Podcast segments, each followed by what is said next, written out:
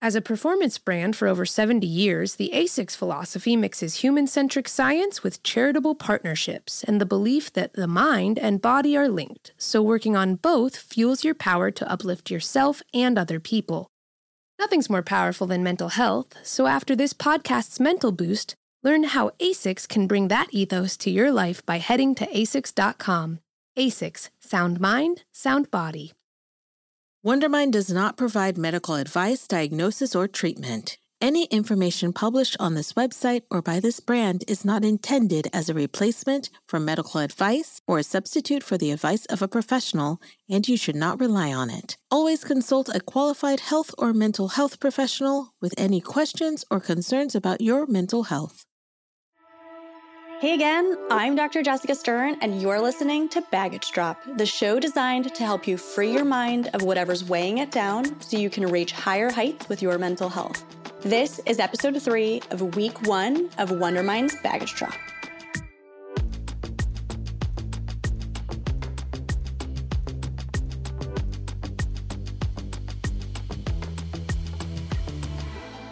To those of you who've been following along, welcome back. And for the people who are just tuning in for the first time, it's great to have you here. Over the last two episodes, Baggage Drop has been exploring what's working and not working in our lives and how to begin new habits. You might get a little bit more out of this by circling back and listening to our previous two episodes, but you're also completely welcome to pick up where we are today. That's really up to you.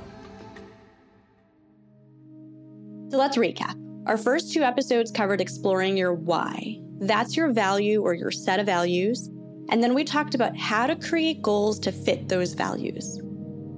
Then we touched on typical obstacles to change and how to stay prepared to get past things like self doubt by focusing on what's in your control and by breaking down goals into smaller, more achievable mini goals. And each episode, we returned to the very crucial question what's working and what's not working in my daily life to make sure that we are still on the right track. Meanwhile, the Wondermind team also asked Instagram followers to call in and leave voicemails about another values focused question. That question is if you could wave a magic wand and change your life for the better, what would your ideal life look like? Here's a taste of what we found out. I would like the magic wand to make me so capable that I could help everybody in need and make a smile on the face because nothing more than making people smile could give me more mental peace. My ideal life would be to build a community of compassion in which, if someone is struggling, everyone takes notice. And I'm currently sick right now, so a life without sickness would be great. If I had a wand, a dream of mine would be for mental health to be in education from kindergarten to high school I would love to be a teacher to help kids navigate their emotion and teach them emotional awareness and intelligence.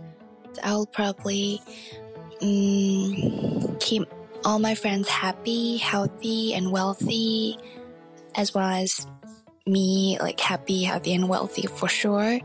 Just being able to like get my work done, keep my room clean, keep things organized, not forget about things every 20 seconds and not overthink everything just because I can't control my brain.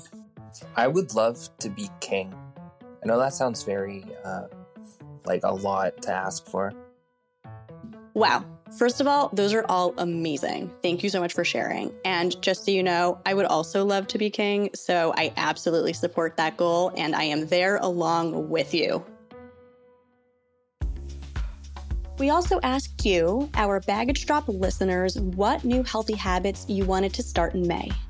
A healthy habit I would like to start would be to stop worrying what other people think about my mental illness and just be happy.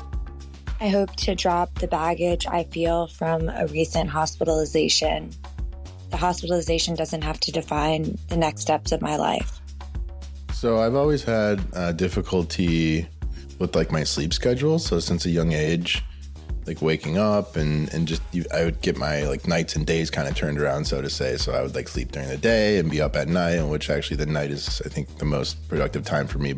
I had been working on waking up at a more reasonable time, going to bed a more reasonable or normal. I don't like the word normal so much, but that has been something I've been working on, and so far successful. But it does take some time to create, you know, a habit. So it does take several weeks for that to, to happen. So I've been working on that. It's been successful so far.